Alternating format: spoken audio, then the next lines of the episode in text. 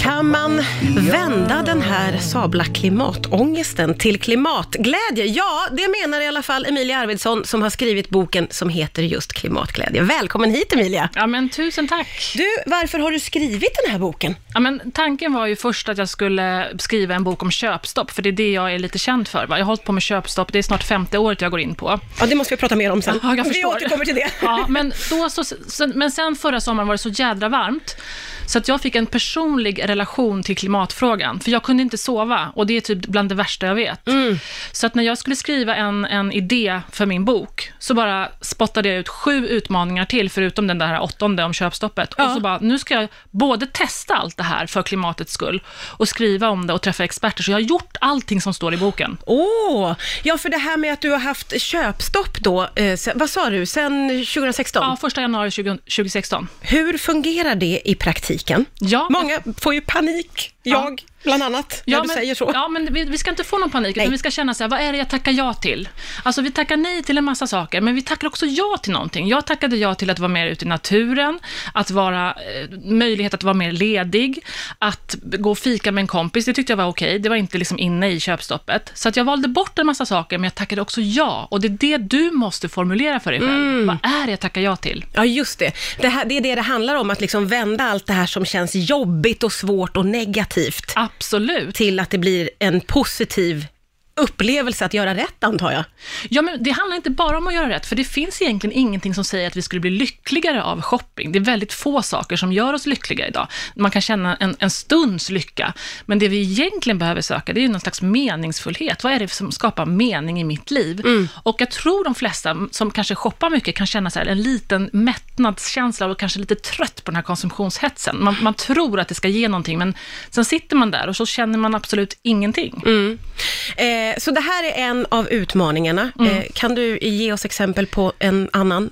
Ja, i, I boken har jag då liksom, f- f- ja, man ska säga, sju, sju rätt tuffa utmaningar. Det, ska jag säga. Det det är matsvinnskampen. Alltså, vi vet att vi slänger sjukt mycket mat och jag tror att det är kopplat till stress. Alltså, är vi stressade, då orkar vi inte ha koll på våran kyl. Så här fick jag verkligen gå in i mindfulness, ha koll och prata med min kyl, alltså se över kylen, vad vi har där, kolla våra skafferier. Och den viktigaste frågan vi kan ställa oss idag, det är inte vad vi ska äta för middag ikväll, utan det är vad är det som behöver ätas upp? Och det är liksom nyckeln till att faktiskt äta upp den här maten innan den blir dålig. Ja, just det. Det där är ju verkligen, Ja. där har du själva, eh, själva grejen, för det är det som liksom, den frågan ställer man sig ju aldrig egentligen. Nej, det är just det här, vad vad ska vi äta för middag då? Orkar inte, bla bla. Jag bara, men ät upp det som du har. För ofta så, man kan sätta ihop middagar av rester på olika sätt. I min familj så äter vi inte samma middag allihopa, utan jag äter en rest, min man äter en tredje. Ja. Och, ja, du förstår. Ja, och, och tänka lite nytt också, bryta sig loss från som det kanske alltid har varit. Ja, men lite så. Ja. Det viktiga tänker jag att om man vill liksom värna om maten som är så fantastisk, att vi har så mycket mat i våra butiker, att vi faktiskt tar hand om den och ser till att äta upp det, det någon har producerat. Tänk dig själv, har du odlat paprika någon gång? Ja, Alltså, visst är det liksom, man bara, okej, det kanske kommer något och så kommer det någonting, så ska man vattna det där och så bara, Ja.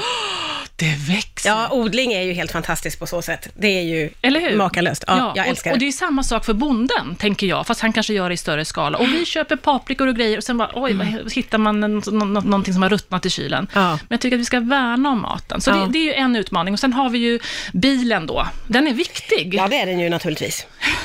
Den är viktig. Ja. Ja. Men, men jag tänker så här att, jag vet inte liksom vilka som lyssnar, men jag tänker så här att Det är många som sitter i bilen just nu kan jag säga och Okej, lyssnar men på oss. då, då, då börjar vi där. Jag tänker så här, att bor vi i en storstad eh, och har ett arbete som egentligen inte kräver bil, men vi transporteras på olika sätt med bil till och från arbetet, då skulle vi nog, tänker jag mig, i storstaden kunna använda kollektivtrafiken. Mm. Och det det är inte särskilt svårt idag.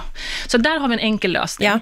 Men, men sen vidare, det finns också massa vinster med att inte ta bilen. Och det är bland annat det här att man faktiskt börjar gå till och från eh, busshållplatsen. Och skulle man ha en stegräknare så vi hamnar snabbt upp i de här 10 000 stegen. Så Ja. här tror jag att vi behöver både tänka att det är bra för klimatet, det är bra för miljön, men också vad vinner jag på att eh, stanna upp bilen? Mm. Sen kan jag säga att det är en jädra skön grej att kunna alla Haninges busshållplatser och tidtabeller utan till för det, jag är nästan där faktiskt.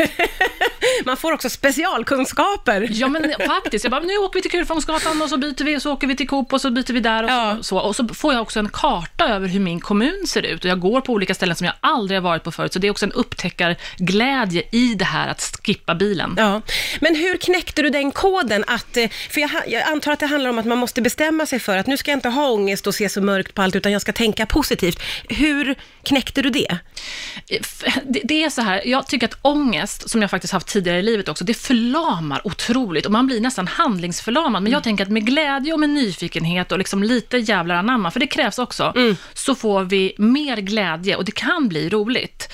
Eh, Och jag tror att på lång sikt så kommer vi lyckas om vi gör det med glädje och nyfikenhet. Jag tror inte vi kommer lyckas med ångest.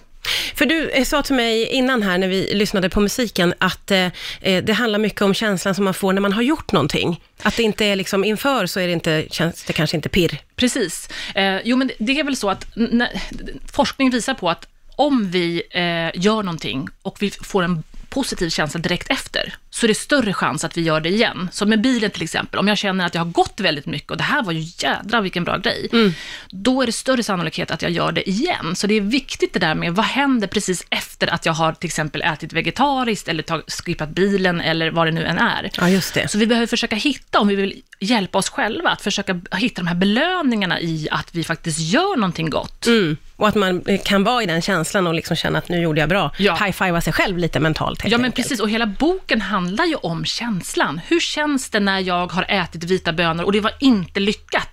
Då känns det kanske inte helt okej, men vi pratar fortfarande om det tillfället när jag var hemma hos en kompis och åt en världens tråkigaste vegetariska måltid. Och hon skrattar så att hon höll på att ramla av stolen, för jag hade ju inte kunskapen och, och det där. jag slängde ihop någonting. Alltså det var verkligen misslyckat. Ja. Men vi måste kunna ha trial and error, prova Ja, oss just det. fram. eller Ja, det där är ju så sant. Jag tycker att eh, du har en intressant filosofi om eh, att om man vill då påbörja sin livsstilsförändring och man gör små saker, eh, så, så ska man vara lite medveten om att det kanske inte är en spikrak väg framåt. Precis. Nej, men så här är det. Alltså, jag bestämde mig för att vi skulle testa växtbaserat, men jag tänkte nu kör vi bara. Och så sa jag, imorgon kör vi, sa jag till min man, och han tittade på mig som om jag var helt galen. Och det blev en konflikt.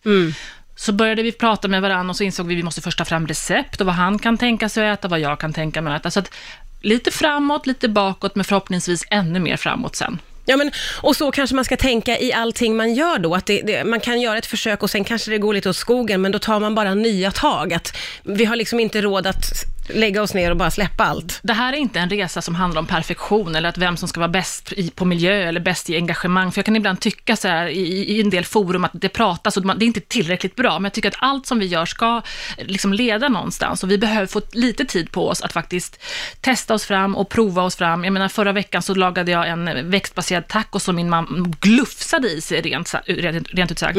Och det var ju fantastiskt med svarta bönor och sådär. Så att jag menar, vi behöver få tid men också känna inspiration. Och går det inte rätt så är det inte hela världen. På igen bara. Ja. Vad skulle du, eh, vad är dina tre bästa eh, tips till folk som känner nu, ja men jag vill, jag vill ju förändra, jag vill göra förändringen i mitt liv, men jag vill också ha den där glädjen som Emilia har. Ja, men vi kan väl säga så här, välj ett område, ta inte alla på en gång. Jag körde liksom parallellt vissa områden, men välj ett område. Låt oss säga bilen, Ja. om du bor i en storstad. Yes. Och skriv ner för dig själv, hur kan jag lösa det här? Hur kan jag använda den mindre? Det kanske inte handlar om att skippa den helt, men att kanske samåka till ICA Maxi eller var du nu åker någonstans. Hitta Med- andra lösningar. Hitta andra lösningar, yes. Och tips två är att faktiskt, vi har besitter, all kunskap finns redan. Så om du känner dig osäker, ta reda på saker. Visst, läs min bok eller kolla den senaste liksom, klimatrapporten. Det finns massor som vi redan vet. Ta nytta av det. Mm, så man kan lära sig. Absolut. Och nummer tre, gör det tillsammans. Gör det med grannen eller med någon, någon kompis. Peppa varann, gör en lokalgrupp på eh, Facebook. Du vet, det finns massa grejer, men stå inte ensam, utan dela din eventuella då klimatångest och gör det tillsammans med andra och skapa klimatglädje. Jättebra tips. Jag känner mig redan mer peppad och glad. Tusen tack Emilia Arvidsson för att du kom hit. Eh, boken heter alltså Klimatglädje.